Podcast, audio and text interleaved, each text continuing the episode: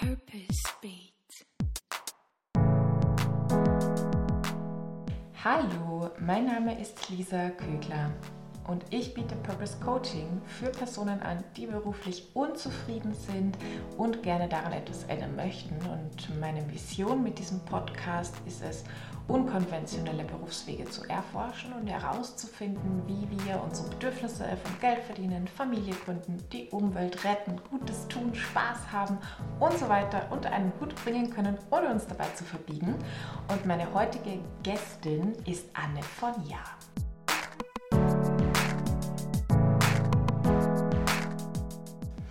Ich hoffe, du hast eine ganz schöne Osterferienzeit oder Tage äh, verbracht und hast es so richtig, richtig genießen können. Ich freue mich heute mit dir dieses Interview zu teilen. Es ist schon eine Weile her, dass ich es aufgenommen habe, wobei gar nicht so lange. Aber es war jedenfalls vor Ostern. und ja, mich hat dieses Interview so richtig nochmal ich würde sagen, runtergebracht, richtig inspiriert. Du wirst es auch merken, also nach jedem Satz oder nach jeder Antwort, die Anne da gegeben hat, war ich so, wow, das ist voll schön. Ist, ich war voll berührt auch einfach. Und ja, also ich hoffe, dass es dir einfach auch so geht, dass es dich inspiriert, ähm, in deine innere Welt zu reisen oder dahin zu hören, dass es dich inspiriert, auch liebevoll mit dir selbst zu sein und dass es dir auch vielleicht eine Phase, die in deinem Leben gerade schwierig ist, einfach erleichtert, denn die Arbeit mit Archetypen und die Reise in die eigene innere Welt dient eben dazu, uns selbst zu erforschen, neu zu entdecken. Und das, was uns das Leben manchmal an Schwierigem bietet, also Krisen oder man könnte auch sagen eine dunkle Nacht, eine Schwere, etwas, wo du sagst, es ist was gerade in meinem Leben in Frage gestellt worden, wo ich nie gedacht hätte, dass es in Frage gestellt werden kann überhaupt. Dass es in diesen Phasen dir es leichter macht, mm, da gestärkt rauszugehen oder in dieser Zeit einfach auch gestärkt zu werden, in dieser Zeit wieder Hoffnung zu erlangen, vielleicht auch Zuversicht zu erlangen. Und ähm, also da bist du bei Anne von Ja, finde ich, wirklich an der richtigen Person, weil sie aus eigener Erfahrung spricht. Das hört man einfach, das merkt man einfach, weil sie keine Pauschalantworten gibt, sondern sehr tiefgreifende Erkenntnisse mit uns heute teilt. Das heißt, was auf dich wartet, ist eine Erkenntnis darüber, wie du eben mit Krisen umgehen kannst, mit schwierigen Schicksalsschlägen oder auch Verlusten, wie Verlust von der Gesundheit, finanzielle Verluste und so weiter. Du wirst außerdem lernen, was sind Archetypen überhaupt, was ist eine archetypische Erfahrung, wie kannst du auch für dich herausfinden, welche Archetypen in dir gerade aktiv sind, ähm, wie du auch den Schatz in so Schattenseiten, also in archetypischen Schattenseiten findest. Dann auch spezifischer, wenn du sagst, so ich finde meine Berufung nicht, welche archetypische Erfahrung womöglich dahinter liegt und steckt und was auch so der erste Schritt ist, den du tun kannst, um in die Transformation zu gehen und auch, ähm, finde ich, hat Anne das ganz schön nochmal beschrieben, was vielleicht wichtig ist, bevor du sagst, ich suche so meine Berufung. Und ja, auch sehr inspirierend äh, fand ich den Teil, als Anne so geschildert hat, was für sie Magie im Alltag bedeutet.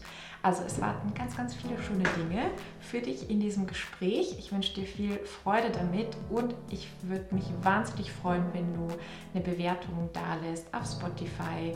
Es gibt jetzt übrigens auch die Möglichkeit, dass du auf Spotify so mir schreiben kannst, was du dir von dieser Folge mitgenommen hast. Das würde mich natürlich auch wahnsinnig freuen, aber äh, genau, auch eine Bewertung ist einfach total fein. Da freue ich mich jedes Mal. Es sind schon wieder neue dabei, aber ich merke auch, es hören viel mehr Leute diesen Podcast, als sie ihn bewerten. Also ähm, nimm dir doch den Moment und mach das. Äh, das wird mir ganz viel bedeuten. Und jetzt sage ich nur, ab geht's.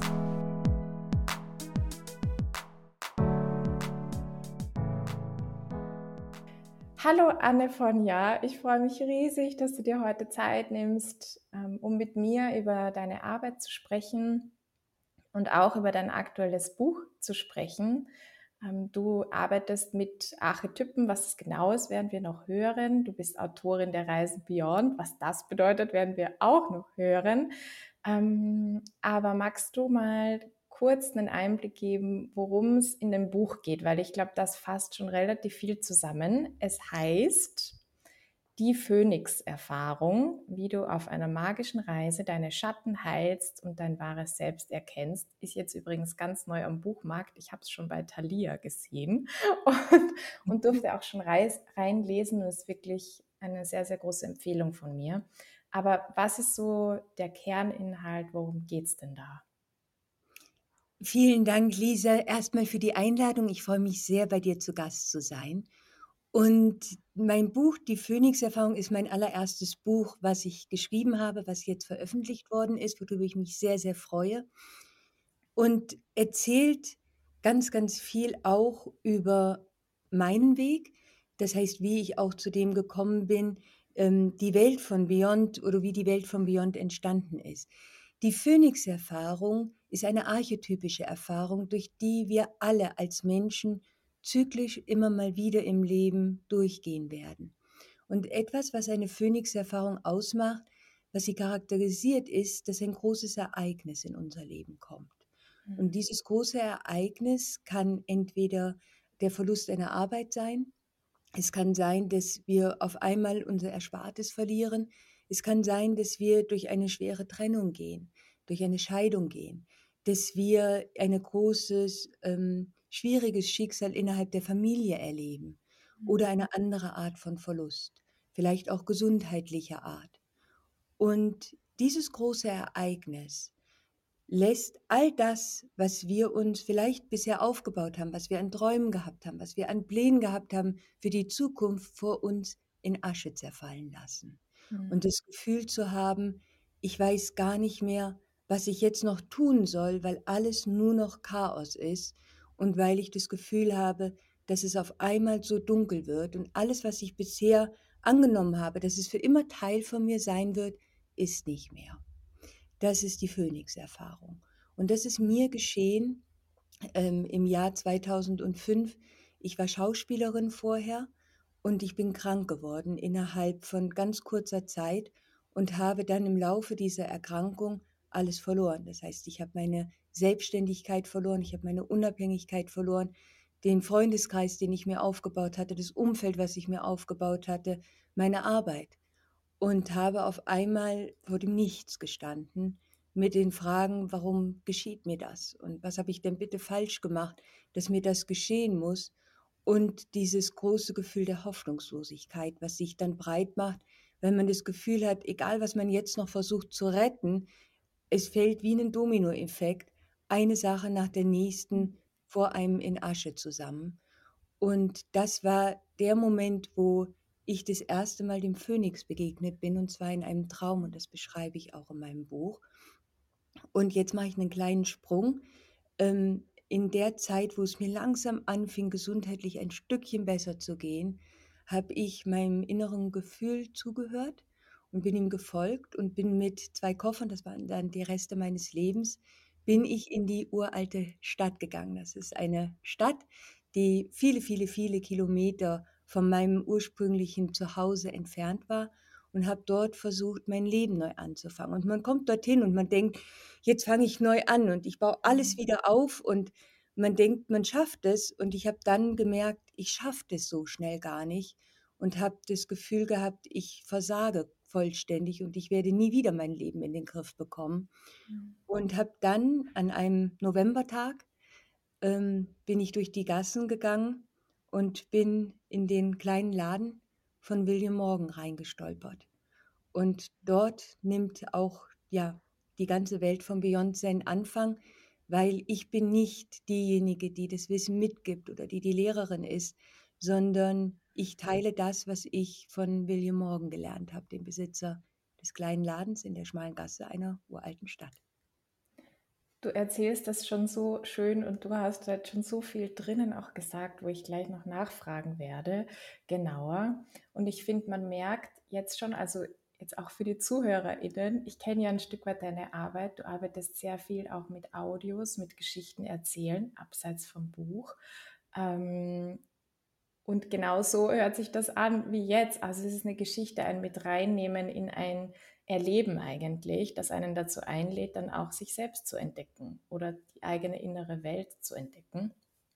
Okay, da waren jetzt eben einige Dinge drinnen, wo ich gerne nochmal genauer nachfragen möchte. Und zwar die Ausgangssituation von dieser Königserfahrung, dieses Ereignis, von dem du gesprochen hast, das dir ja auch selbst begegnet ist, oder es ist ja zum Teil auch autobiografisch, was in deine ja. Arbeit einfließt, ähm, könnte man ja sagen, ist eine Krise oder ein Schicksalsschlag. Würdest du ja. das so, ja.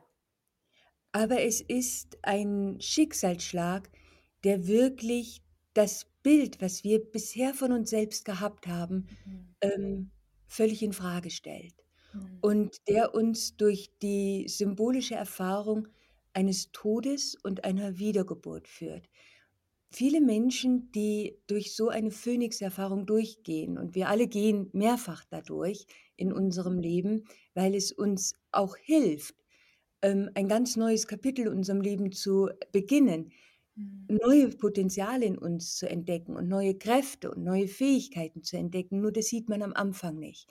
Und ähm, auch ich hätte das, wenn man mir das so am Anfang gesagt hätte, wäre es mir schwer gefallen, das zu glauben, weil man am mhm. Anfang denkt, das ist wirklich wie ein, wie ein kleiner Tod, den man dort erlebt. Mhm. Und viele Menschen empfinden das auch so oder träumen auch vorab Symbole, archetypische Symbole, wie eine alte weise Frau oder ein Rabe, die so als Vorboten kommen, dass der Wind sich gedreht hat und mhm. dass wir in so einen Zyklus hineingehen. Und in meinem Buch beschreibe ich auch diese, dass es eben unterschiedliche Bereiche in unserem Leben treffen kann, eben den Bereich der Liebe oder den Bereich der, der Sicherheiten wie unsere Arbeit, die Finanzen oder den Bereich unserer Familie.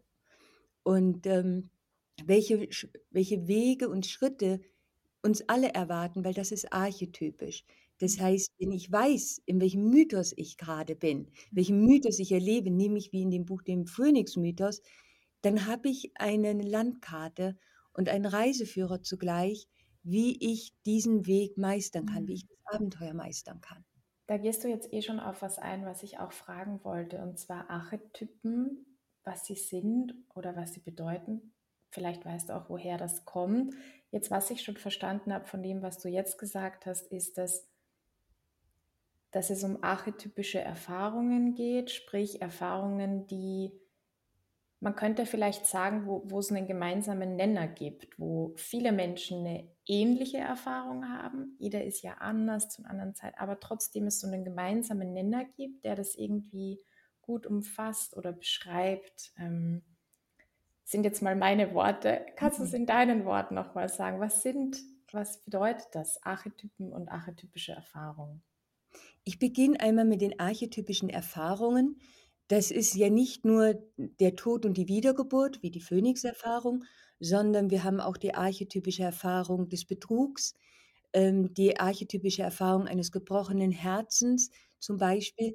Das heißt, es sind Erfahrungen, denen wir alle im Leben einmal mehrfach begegnen und die Menschheitsschicksale sind. Wir begegnen ihnen in den Mythen, wir begegnen ihnen in den Märchen. Und darinne, wenn man die Mythen wirklich richtig liest und interpretiert, findet man auch die Lösung. Das heißt, archetypisch bedeutet, dass es einem bestimmten Muster folgt. Archetypen und archetypische Erfahrungen sprechen über Muster. Und natürlich ist unsere eigene Geschichte innerhalb dieses Musters einzigartig, aber die Charakteristika sind immer dieselben. Und damit bieten sie einen wunderbaren Schlüssel, die, die, äh, der einem helfen kann, zu verstehen, was einem bei den einzelnen Schritten durch eine Erfahrung begegnet, zu verstehen, warum fühle ich mich, wie ich mich fühle und was ist der Weg raus. Archetypen sind Verhalt, am einfachsten kann man es beschreiben als Verhaltensmuster ähm, als Verhaltensweisen, die Teil unserer Psyche sind und die wir auch im kollektiven Unbewussten finden. Das Wort kommt ursprünglich aus dem Griechischen, ist zusammengesetzt aus Arche. Arche ist so viel wie der Anfang und Typos ist so viel wie die Prägung oder der Abdruck. Und zusammengesetzt könnten wir es dann übersetzen als Grundprägung oder Urprägung. Das heißt, das sind menschliche Urbilder, mit denen wir automatisch, wenn wir bestimmte Worte hören, bestimmte Emotionen und Eigenschaften verbinden. Mutter zum Beispiel. Wenn ich das Wort sage, wirst du und werden auch viele der Zuhörer sofort Bilder und Gefühle im Kopf haben, was eine Mutter ist. Das ist halten und bewahren und nähren, aber vielleicht auch festhalten und verschlingen, was es dann im Schatten wäre. Und wir können diesen Archetypen wie zum Beispiel der Mutter nicht nur in einer realen Figur begegnen, zum Beispiel in unserer leiblichen Mutter, sondern wir können ihr auch in Bildern begegnen, in ähm, der Kunst. Das heißt, ich kann auch die Mutter in einer Höhle sehen, die wie die Gebärmutter ist, äh, die eine Mutter haben kann. Oder vielleicht die Firma, in der ich arbeite, die mich einerseits nährt, die mich aber vielleicht auch nicht loslässt. Das heißt, Archetypen umgeben uns beständig. Und auch wenn wir jemanden begegnen, wir sehen sofort Archetypen, die Teil von diesem Menschen sind. Du hast ja eingangs auf dieser eigenen Erfahrung erzählt, wo du gesagt hast, die war 2005, wo du selber ja durch eine archetypische Erfahrung gegangen bist, ganz viel auch verloren hast und dich dann auf die Suche gemacht hast oder auf den Weg, dein Leben auch neu zu gestalten und neu aufzubauen. Kanntest du archetypische Erfahrungen und dieses Konzept, war dir das davor schon bewusst oder während dieser Zeit oder hast du das dann sozusagen erst kennengelernt? Ich habe das mit William Morgan, mit der Begegnung mit William Morgan kennengelernt. Das heißt, er hat mir geholfen zu verstehen, was ich erlebe, welchen Mythos ich gerade erlebe und hat mir dabei unglaublich geholfen zu verstehen, warum mir das geschieht und wie ich meinen Weg meistern kann und vor allen Dingen, warum ich mich so fühle, wie ich mich fühle. Und das war mein Wunsch, diese Geschichte mitzugeben, weil so unterschiedlich wir als Menschen sind, viele Dinge, die wir auf ähm, diesem Weg, in dieser Erfahrung erleben, ähneln sich. Und ich hätte mir damals gewünscht, als es anfing, dass ich verstanden hätte, was mir geschieht. Es hätte mir so viele Schuldgefühle erspart, so viele Schamgefühle erspart. Und ich habe dann das Glück gehabt, ähm, dass mich mein Weg oder mein Lebensweg dann in den kleinen Laden geführt hat und das wollte ich gerne mit Menschen teilen und ihnen dabei helfen, besser zu verstehen, warum sie eine Phönix-Erfahrung erleben. Ich finde das so schön, ähm, weil das tatsächlich, also einerseits, weil es helfen kann, wenn man versteht, was passiert mir gerade und ich finde vor allem auch, wenn das Momente im Leben sind oder Erfahrungen im Leben, wo man vielleicht auch das Gefühl hat, das trifft mich unschuldig im Sinne von, ich kann vielleicht nichts dafür oder da passiert etwas, was nicht in meiner Kontrolle steht. Manchmal geht oder vielleicht meistens geht das ja auch ineinander, dass es einen Teil gibt, den ich selbst verantworten kann, aber auch einen Teil gibt, der einfach, ja, geschieht. Jetzt die Weltwirtschaftskrise oder, oder keine Ahnung, oder persönliche Krisen oder familiäre Krisen, die halt einfach kommen im Leben und dann zu sagen, ich habe was an der Hand, was mir einerseits hilft zu verstehen, was passiert hier und auch, ich finde, es nimmt ja auch ganz viel dieses Gefühl weg von, ich bin alleine, wenn ich weiß, viele Menschen sind da schon durchgegangen. Ja, es ist ein Menschheitsschicksal. Ja, ja, es gehört zum Leben dazu auch teilweise. Mhm. Ich glaube überhaupt, die Arbeit mit Archetypen hilft so sehr, nicht sich selbst zu hart zu bewerten, zu verurteilen. Ich glaube, dass wir in einer Zeit leben, in der natürlich und es ist wichtig, positiv zu denken im Leben, aber zum Beispiel mit dem Gesetz der Anziehung, was ja ein unglaublicher Erfolg war und was in aller Munde ist und so viele Menschen drüber sprechen. Und ich selbst tue mich schwer damit, weil es einen Aspekt drinne hat, den man so ein Stückchen aus dem Alten Testament kennt, des strafenden Gottes. Weil du nicht positiv gedacht hast oder weil du dieses und jenes getan hast, deswegen geschieht dir dieses oder jenes. Während Archetypen etwas anderes sagen. Archetypen sagen: „Pass auf, du bist hier in diese Welt hineingekommen. Du bist geboren worden in einem bestimmten Umfeld, in einer bestimmten Familie, in einer Gesellschaft, in einer Kultur. Und diese bringt ja bereits Archetypen mit sich. Das heißt, es prägt uns und erweckt Archetypen in uns. Einer der großen Archetypen in der Gesellschaft ist der Archetyp des Patriarchats Und dieser Archetyp hat auf uns alle eingewirkt und hat uns allen auch Wunden zugefügt. Und das ist schon ein Punkt, der den man mit wenn man den mit bedenkt, wo man sagt: „Okay, es gibt dort Wunden in mir.“ Und diese Wunden haben dazu geführt, dass ich bestimmte Verhaltensmuster in mir aktiviert habe, die vielleicht auch Selbstschutzstrategien waren, wie zum Beispiel der Perfektionist. Ich glaube, damit darin können sich viele wiederfinden. Ähm, und man sagt so häufig: „Ich bin ein Perfektionist.“ Und ich sage immer: „Nein, das ist nur ein Verhaltensmuster, was du in bestimmten Momenten in dir aktivierst, um dich zu schützen vor Kritik, vor der großen Angst der Ablehnung.“ Und das ist eine der wunderbaren, ähm, Hilfestellungen, die uns die innere Welt gibt, wenn wir dort hineinreisen, wenn wir die Bewohner, so hat William sie immer genannt, Bewohner er nannte sie Bewohner, ich nenne sie Archetypen. Wenn wir die Archetypen entdecken und herausfinden, was hat sie eigentlich in uns erweckt und welche Wunde vielleicht schützen sie in mir, dann kann ich an 'nen Punkt kommen, wo ich mit mir selbst weniger hart ins Gericht gehe und wo ich verstehe: Okay, woher kommt dieses Verhaltensmuster, was vielleicht mir schadet, vielleicht mit dem ich auch anderen schade. Und dort mit Mitgefühl hinzugehen und den Weg der Heilung zu gehen. Ich glaube, dass das wichtig ist. Und Archetypen kann ich nicht mit Affirmationen einfach so aus meiner inneren Welt herausstreichen, denn du hast vorher über die Weltwirtschaftskrise gesprochen. Das ist zum Beispiel, ähm, oder, äh, die die die Pandemie, die wir gehabt haben, dann der Krieg, der da drauf gekommen ist. Wir gehen durch eine Zeit, die man vielleicht eine kollektive Phönixerfahrung nennen kann, die vieles infrage stellt und vieles von dem, was wir gedacht haben, dass es für immer so sein wird, uns zeigt: Nein, das ist es nicht. Und grade zerfällt da sehr viel in Asche. Und das trifft natürlich auch jeden Einzelnen und kann auch einen Einzelnen dann durch seine persönliche Phönixerfahrung führen. Und das und in solchen Zeiten, das haben wir vielleicht alle erlebt, kommen auf einmal Muster, die wir gedacht haben, dass wir sie schon lange überwunden haben, auf einmal wieder zurück. Ähm, ich habe Leut Menschen gehabt, die mir geschrieben haben: „Ich habe aufgehört gehabt zu rauchen. Jetzt in dieser Krise habe ich wieder angefangen. Warum? Ich hatte doch gedacht, ich habe das Muster überwunden.“ Und das ist so verständlich, weil es ein Überleben der Süchtige ist eine Überlebensstrategie, ist eine Selbstschutzstrategie, die uns aus dem Moment herausholen soll, wenn's uns emotional zu viel wird.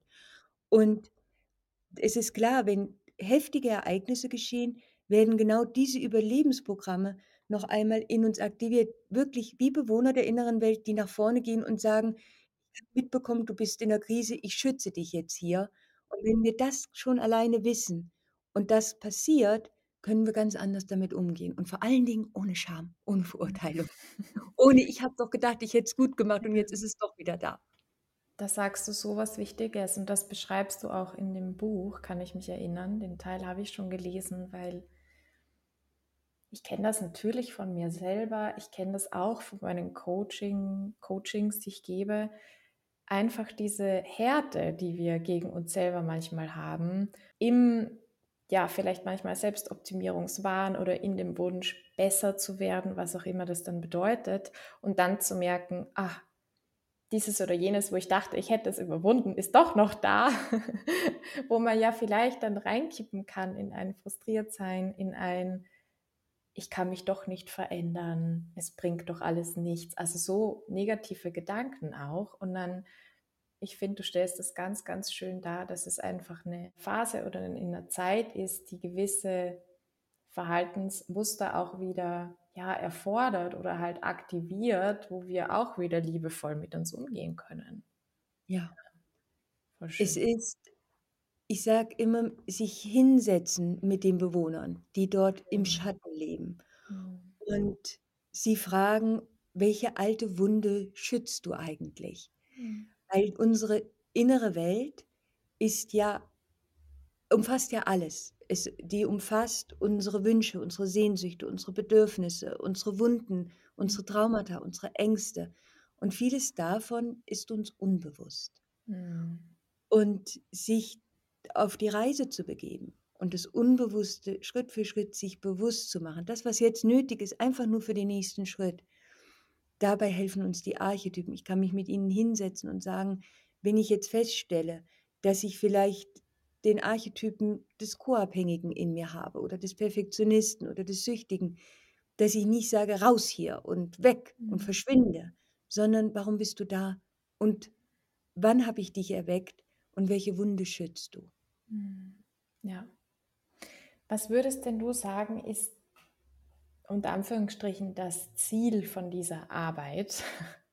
Das ist eine bisschen technische Frage, aber ich könnte mir vorstellen, ähm, andersherum, ich frage andersrum. Du hast von Schatten gesprochen, also dass Archetypen im Schatten sein können. Ich sage jetzt mal, sie können auch im Licht sein, also sich dann verändern. Aber gibt es so ein, ein Zielbild quasi, wo ich sage, dort will ich hin, ähm, das will ich erreichen, ich will, keine Ahnung, diesen oder jenen Bewohner quasi rauskicken oder ich will ihn transformieren. Also was würdest du sagen, ist denn so das Ziel? Oder du hast auch von Heilung gesprochen. Woran erkenne ich, dass ich Heilung erreicht habe? Vielleicht ist das die richtige Frage. Das, was das Ziel ist, ist ja ganz individuell. Hm. Das heißt, es kann jemand sagen, ich habe das Gefühl, dass ich in Partnerschaften immer wieder an Menschen gerate, die nicht bereit sind, in eine verbindliche Partnerschaft mit mir zu gehen, weil sie vielleicht gar nicht frei sind oder weil sie weit weg leben. Und ich leide darunter. Ich habe das Gefühl, eine Erfahrung wiederholt sich immer wieder in meinem Leben. Und ich möchte verstehen, warum geschieht das, damit ich eine Möglichkeit habe, den Kreislauf der Wiederholung zu brechen. Ich glaube, das ist etwas, was viele Menschen beschäftigt. Weil wenn sich eine Erfahrung wiederholt, dann ist es immer wieder schmerzhaft und wir wollen ja etwas anderes erreichen. Hm. Und der nächste Schritt wäre zu gucken, was ist denn die ursprüngliche Wunde, die ich in mir hatte, die dazu führt, dass ich unbewusst diese Erfahrung immer wieder reinszeniere. Hm. Und welcher Archetyp in mir ist dafür verantwortlich und geht mit welchem Archetypen in dem, mit, in dem anderen in Verbindung? Zum Beispiel gibt es ähm, den Retter, der ganz häufig mit dem Vampir oder dem Archetyp des Narzissten in Verbindung und in Partnerschaften Mhm. gehen kann.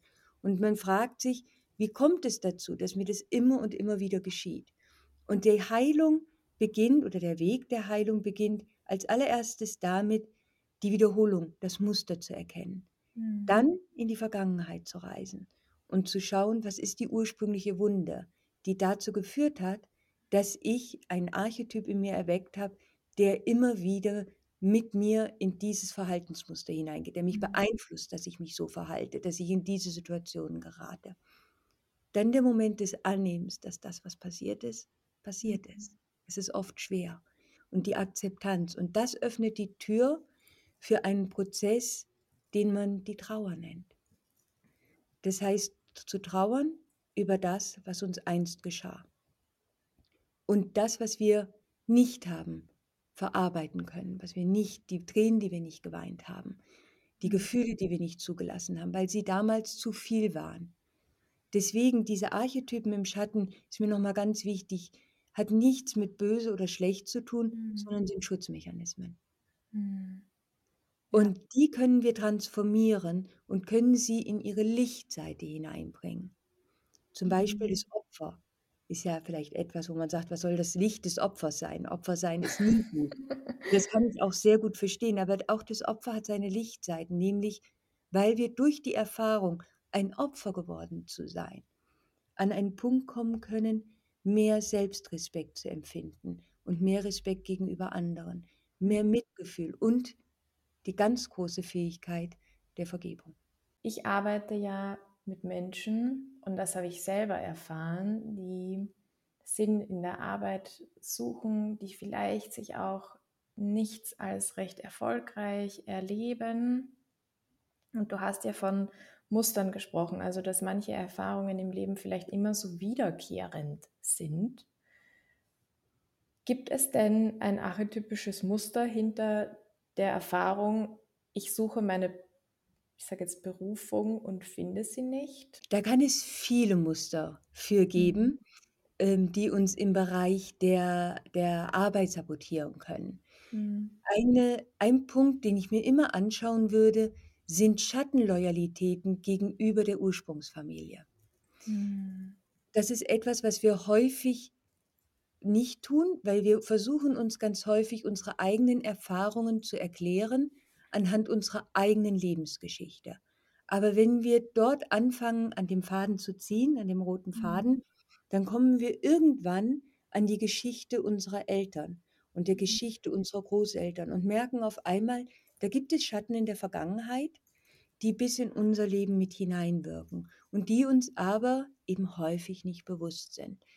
Es kann die Schattenloyalität geben, nicht erfolgreicher zu sein als jemand anders. Es kann die Schattenloyalität geben, dass wir gelernt haben, dass wir in unserer Familie dann Anerkennung bekommen, wenn wir in ganz bestimmten Berufszweigen Mhm. erfolgreich sind oder bestimmte Fähigkeiten innerhalb der Familie als wertvoll bezeichnet wurden und andere gar nicht. Zum Beispiel erleben das manchmal Menschen, die künstlerische Fähigkeiten haben, aber in einer Familie hineingeboren worden sind, die von Ärzten und Juristen oder Handwerkern ähm, geprägt worden sind, das heißt ein ganz anderes Feld besetzen. Mhm. Und wo das, und das würde ich mir auf jeden Fall anschauen. Und auch manchmal kann es uns passieren, dass der Archetyp des Delegierten in uns erweckt wird. Mhm. Und der be- bedeutet, dass wir direkt oder ganz oft auch indirekt Aufträge bekommen von unserer Familie, das Leben zu leben, was sie selbst nicht haben leben können. Ich würde also gar nicht am Anfang auf die Suche gehen, was ist meine Berufung oder was ist mein Ruf, Mhm. sondern ich würde dorthin gehen und gucken, was hält mich davon ab, ihn zu finden und dort eine Erfüllung zu finden. Das ist jetzt, Ja. was ich jetzt gesagt habe, ist eine kleine Auswahl von ganz vielen Gründen, die es dafür Ja. geben kann. Aber Ja. Also das erlebe ich schon auch, das ist ein wichtiger Punkt auch. Das war auch in meiner Geschichte ein wichtiger Punkt, zu schauen, was ist denn das Bild, das ich vermittelt bekommen habe, nicht ausdrücklich, nicht explizit, aber implizit, das, was bei mir angekommen ist. Und dann zu sagen, ähm, will ich das überhaupt? Resoniert das mit mir? Was davon will ich behalten? Was davon will ich aber auch ablegen und sagen, das ist nicht meines. Hm. und gerade der Beruf ist so eng verbunden mit Themen wie Macht. Anerkennung, Status. Und das sind alles Bereiche, in denen wir eine unbewusste starke Angst haben, dass wir diesen Ansprüchen nicht gerecht werden können. Mhm. Und gerade auch am Anfang, wenn wir noch jung sind und wenn wir dann anfangen, unseren Berufsweg zu wählen, kann es durchaus sein, dass das am Anfang nicht gleich das ist, was unseres ist. Und das ist völlig normal und ist völlig menschlich und ist wunderbar, dass wir heutzutage in einer Zeit leben, wo wir die Möglichkeit haben, das auch wieder ändern zu können. Wenn ich zurückdenke, ich bin Jahrgang 78, bei mir in der Schule, als ich mein Abitur gemacht habe, da hieß es noch, schau, dass du einen Beruf hast, der sicher ist und den du dein ganzes Leben über ausführst. Und ähm, alleine ist der Gedanke schon leichte klaustrophobische Gefühle in in mir drinne kreiert. Ähm, ich habe einen ganz starken Archetyp in mir, das ist der Befreiungskünstler. Ich mag das nicht, wenn ich irgendwo festsitze und wenig Wahlmöglichkeiten mehr habe. Mhm. Ich bin sehr verbindlich, ich bin sehr loyal, aber ich brauche auch Raum, mich neu erfinden zu dürfen. Und alles, was mir dort sozusagen meinen Weg abschneidet, kreiert in mir ganz starke Beklemmungen. Und ich finde es wunderbar, dass wir in einer Zeit leben, wo das anders ist. Mhm. Und wo auch immer mehr, und das ist neu archetypisch, ist der Archetyp der Arbeit im Kollektiv verändert sich, Mhm. ähm, dass wir die Möglichkeit haben zu sagen, ich möchte eine Arbeit, in der auch meine Seele ist. Und da Mhm. tut sich das Kollektiv manchmal noch schwer. Ähm, das merkt man, wenn Menschen wirklich einer Tätigkeit nachgehen, gerade auch künstlerische Berufe, wo ganz viel Seele dabei Mhm. sind, gehen wir häufig noch davon aus, ja, aber das ist ja dann ein Hobby oder das macht dir ja Spaß, dann da sollte man ja dafür kein Geld nehmen. Das ist nochmal ein ganz eigenes Kapitel. Da kommen die brotlosen Archetypen mit hinein. Der brotlose Heiler, der brotlose Künstler, Ja, ähm, ja. wo man, wo man, äh, wo man auch in die Heilung hineingehen kann. Und zwar die Heilung, die dann darauf beruht, dass man Geld und Seele nicht voneinander trennt. Was aber Mhm. in unserer sehr christlich geprägten Welt ganz, ganz schwierig ist, weil da Mhm. im Kollektiv ganz viele Glaubenssätze noch sind. Aber Archetypen verändern sich auch im Kollektiv. Das finde ich auch richtig spannend. Also, dass einerseits sind wir halt eingebettet in eine Raumzeit und in kollektive Archetypen, die da gerade auch sind. Und dann gibt es eben auch noch diese persönlichen Erfahrungen. Ja. Du hast jetzt schon ganz viele Beispiele auch für Archetypen genommen, äh, gesagt, gegeben. Das war das Wort. Äh, ganz viele Beispiele für Archetypen gegeben. Und so wie ich das jetzt verstanden habe, aber korrigiere, wenn das nicht so ist, gibt es jetzt keine begrenzte Zahl an Archetypen, sondern eigentlich unendlich viele. Und es geht eher darum, also wie kann ich das, was ich erfahre oder wo ich ein Muster erkenne, in ein Wort packen? Also was trifft es sozusagen besser? Und dann stimmt das so? Ist das Ja. eine, ja. Ja, so kann man das sagen. Mhm. Es gibt, was Archetypen anbelangt, unterschiedliche Systeme. Mhm. Es gibt einige Systeme, die arbeiten mit 12 Archetypen. Es gibt Mhm. einige Systeme, die arbeiten mit 78 Archetypen. Es gibt andere, die arbeiten mit über 300 Archetypen. Es gibt unendlich viele Archetypen und archetypische Mhm. Erfahrungen, die uns in unterschiedlicher Form begegnen können. Und die Systeme, die sehr viele Archetypen haben, und dazu gehöre ich sicherlich auch die benennen noch mal extra einzelne Facetten von Archetypen. Ich würde gerne 'n Beispiel dafür geben.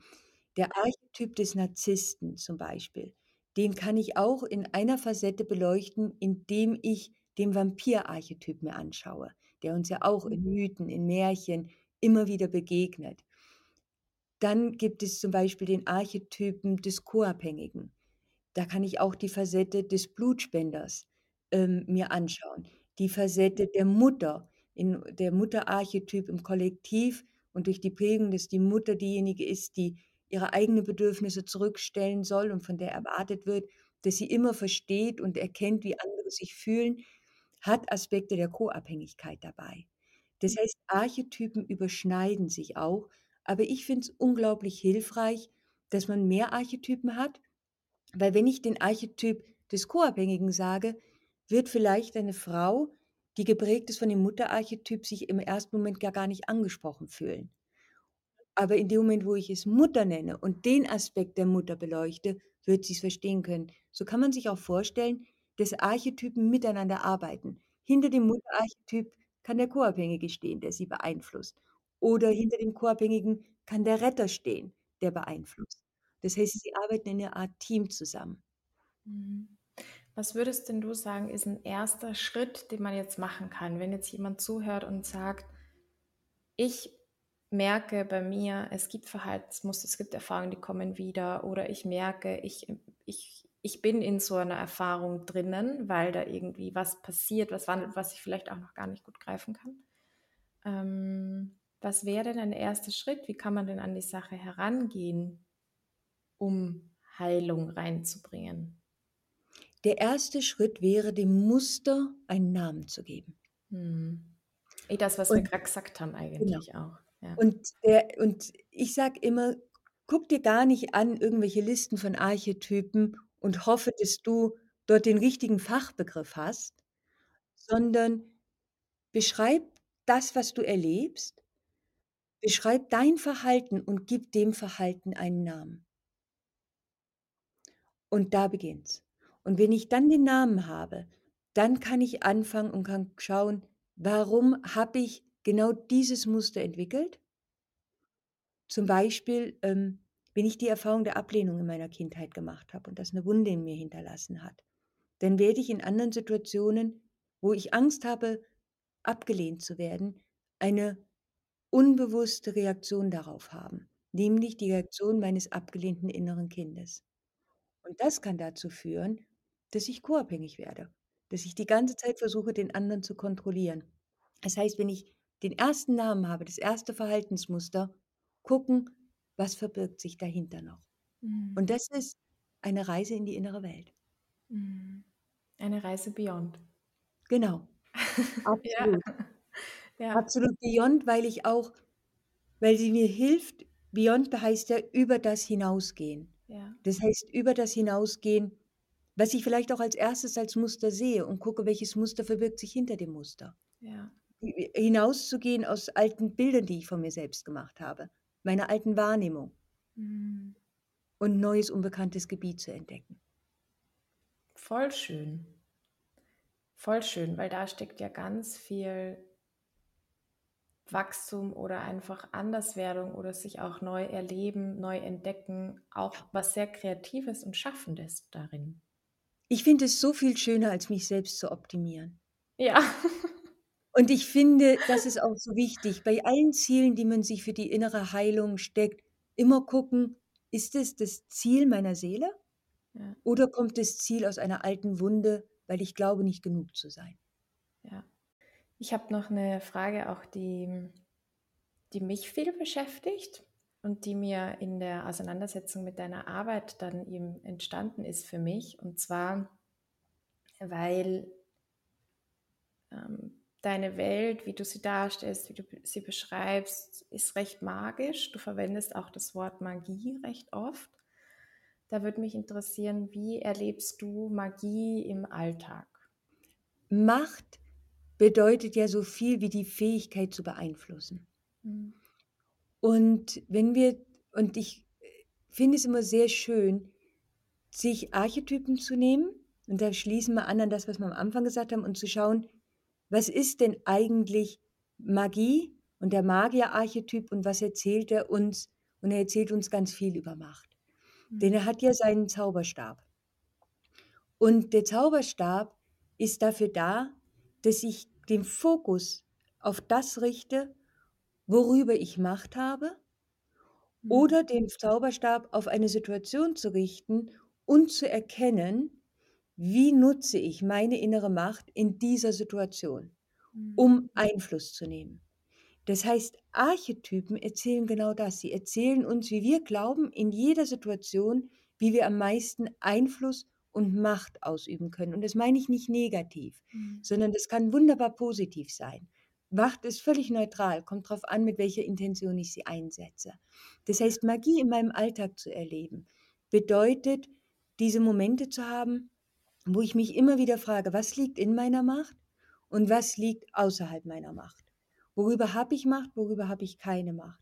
Das ist übrigens etwas, womit wir häufig Veränderungen aufhalten. Wenn wir Angst vor Veränderung haben, Angst davor, in unbekanntes Gebiet zu gehen, versuchen wir häufig in einem Bereich machtvoll zu sein, in dem wir überhaupt keine Macht haben. Und sie nicht dort, und sie nicht dort einzusetzen, wo wir Macht haben. Weil das würde Veränderung kreieren. Mhm. Und da kommt der innere Saboteur. Ja, ja, der dann sagt, ja, das lassen wir lieber. ja. Weil wer weiß, ob mich die anderen dann noch lieben werden oder wer weiß, ob das auch sicher sein wird. Mhm.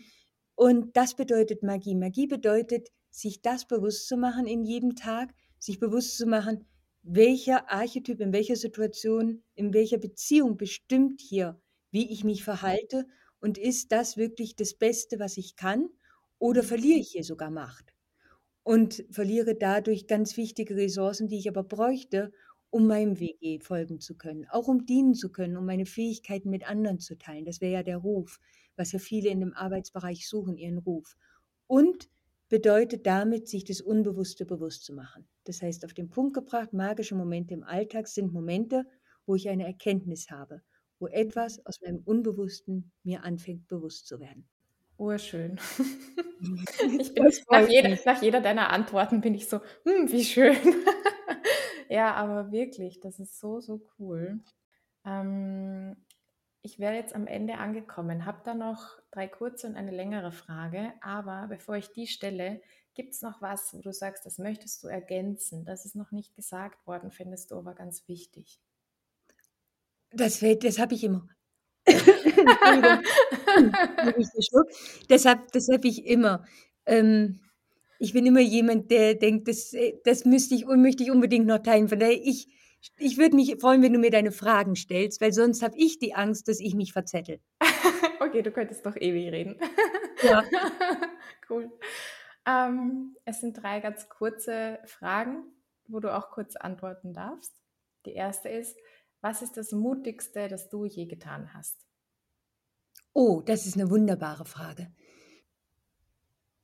Nicht zu retten. meinem inner, meiner inneren Retterin nicht nachzugeben und aufzuhören, in einer Situation retten zu wollen, in der ich überhaupt keine Macht hatte. Das war das Mutigste und das Schwierigste, was ich getan habe. Sehr tiefe Antwort. Zweite Frage. Wer glaubt an dich? Ich würde gerne antworten, ich.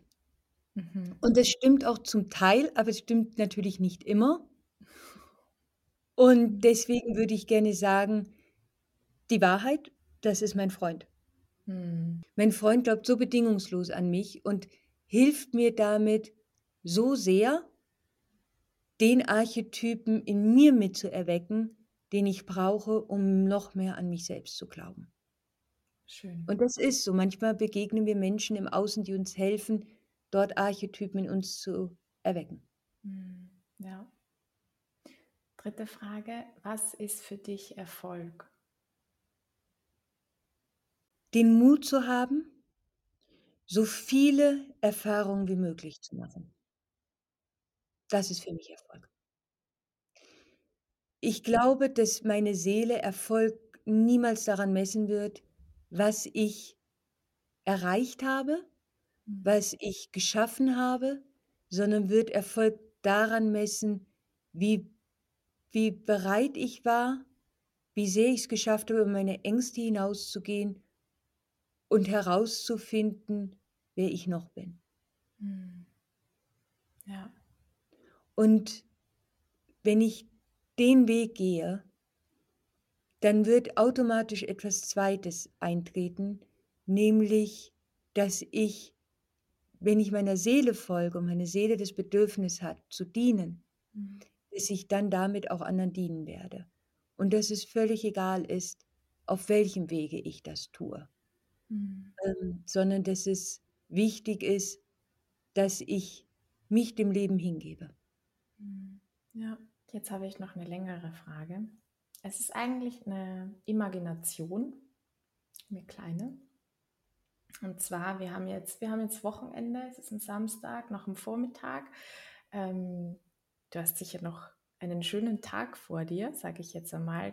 Du wirst was essen, du wirst noch Dinge tun, die dir Spaß machen, vielleicht mit Menschen, die du liebst. Und stell dir vor, der Tag geht um, es kommt Abend, ähm, du verbringst einen erholsamen Abend, gehst Abendessen, irgendwann Zähne putzen und dann legst du dich ins Bett und fällst in einen tiefen, guten Schlaf. Und in dieser Nacht passiert etwas, ein Wunder. Du merkst es nicht, weil du schläfst. Und das Wunder ist, dass die Menschheit ganz viel Heilung erfährt mit den inneren Archetypen. Quasi über Nacht jeder für sich auch arbeitet an Archetypen und da eine Heilung erfährt. Das ist das Wunder, das passiert ist am nächsten Morgen. Du wachst auf, du hast keine Ahnung noch, dass die Welt anders ist vielleicht. Was wäre denn das Erste, woran du erkennen würdest, dass sich etwas verändert hat? Dass die Menschen nicht mehr stereotypisch denken. Hm. Weil Stereotypen sind komplett das Gegenteil von Archetypen. Daran würde ich sofort erkennen. Und Mhm. stereotypisch zu denken bedeutet, in Vorurteilen zu denken. Hm. Und Leute Stempel aufzudrücken, in Schubladen zu stecken. Und im Gegensatz dazu nie keine Neugierde zu haben auf die Vielfältigkeit, die alleine in einem einzigen Menschen steckt. Hm. Und wenn man das genau durchdenkt, dann hätte sich damit unendlich viel geändert. Voll schön. Ich danke dir für deine Arbeit, für dein Engagement, für dein Tun und auch für dein Sein einfach, weil du genau das ja in die Welt bringst mit dem, was du geschaffen hast, mit der Welt von Beyond, aber auch mit deinem Sein, wenn du Menschen triffst, dass du einfach diesen Spirit sozusagen mitbringst und deinen Teil dazu leistest, dass wir eines Tages in dieser Welt leben können. Also vielen Dank da von meiner Seite. Ich danke dir von ganzem Herzen. Mir hat das Gespräch so gut gefallen. Ich habe so viel Freude dabei gehabt. Und danke dir für die wunderbaren Fragen, die du gestellt hast und die mich mit bereichert haben. Und ich hoffe auch denjenigen, die es hören werden. Und danke dir für deine Arbeit und für dein Tun. Danke. Ich bin mir ganz, ganz sicher, dass es ganz vielen hilft, weiterbringt und vielleicht auch der die eine, die andere, der eine, die andere mit dir näher in Kontakt treten möchte. Was wäre denn ein erster guter Anknüpfungspunkt, um zu sagen, ich will da einsteigen, ich will diese Welt von Beyond erkunden? Der beste und schönste Weg ist über meine Webseite, das ist annefonja.com, mhm. denn auf dieser findet man zwei Wege, zwei unterschiedliche Wege, um die Tür in die innere Welt zu öffnen. Und das ist einmal eine Reise, in der man entdeckt, was sind eigentlich Archetypen mhm. und wie bestimmen sie mich, wie bestimmen sie mein Leben, wie bestimmen sie meine Beziehungen. Mhm. Und dann gibt es eine zweite Tür, die mhm. aber genauso in die gleiche innere Welt hineinführt, aber diesmal über vier Episoden, vier Reisen, mhm. in denen man gleich zu Beginn mit mir gemeinsam den Moment erlebt, wo ich den alten Laden gefunden habe, wo es um, schon um die Phönix-Erfahrung geht, vor allen Dingen um die Hoffnung. Hoffnung ist so wichtig. Mhm. Dann die zweite Reise geht es um den Archetyp der Seherin, mhm. die dritte um den Archetyp der Sucherin. Und dann in der vierten Reise ist eine geführte Meditation, Aufbruch in ein neues Leben. Und das sind, mhm. glaube ich, zwei verschiedene Arten, in die Welt hineinzugehen. Man kann aber auch, das ist kostenfrei und ähm, man kann sich auch beide anhören, wo man sich als erstes hingezogen fühlt. Und ich glaube, damit kann man wirklich eintauchen und kann sich einen, ja, einen schönen Abend machen, ein schönes Wochenende machen und wirklich anfangen, sich selbst und seine, die Bewohner der eigenen inneren Welt zu entdecken. Und dann gibt es natürlich die Möglichkeit, Botschaften aus der Welt von Beyond täglich mitzubekommen. Das ist auf meinem Instagram und auf meinem TikTok und auf Facebook. Da poste ich immer wieder kleine Botschaften, die so Inspirationen sind und kleine magische Momente schenken können im Laufe des Tages, helfen können, sich das Unbewusste bewusst zu machen. Und natürlich mein YouTube-Kanal, ähm, wo auch längere Episoden immer wieder mal zu finden sind. Ähm, da habe ich jetzt vor kurzem eine veröffentlicht über schwierige Beziehungen, Verstrickungen in der Liebe und wie Archetypen uns dabei helfen können. Und ich freue mich für jeden, der mit auf die Reise geht. Voll schön. Bei deinem YouTube-Kanal muss ich auch noch vorbeischauen, den kenne ich noch nicht, aber du bist auf ganz vielen Kanälen. Ich habe auch in die vier Audios, auch die kostenlosen, diese Reisen mit der Sucherin, wie du sie ähm, jetzt beschrieben hast, reingehört. Ich kann das auch wirklich empfehlen und ans Herz legen, weil es einen so, also einfach eine wunderschöne Audioreise, wie ein Hörbuch, aber eine Geschichte und regt die eigene Fantasie an. Und den Link ähm, werde ich auf jeden Fall in die Shownotes dazu packen. Also da findet man dann ganz einfach den Weg zu dir und zu dieser Tür. Genau. Ganz vielen Dank, Anne, fürs Dasein, fürs Teilen, fürs so ehrliche auch Teilen. Und ah. Ich danke dir, ich danke dir herzlich und ähm, ja, für jeden, der Freude daran hat, herzlich willkommen in der Welt von Beyond. Ich hoffe, du hattest eine gute und inspirierende Zeit beim Hören von dieser Podcast-Folge. Nicht vergessen, dein Sternchen dazulassen oder deine Bewertung. Und ja, ich freue mich, wenn wir uns in zwei Wochen wieder hören. Und bis dahin ähm, wünsche ich dir alles Liebe und folge deinem Beat.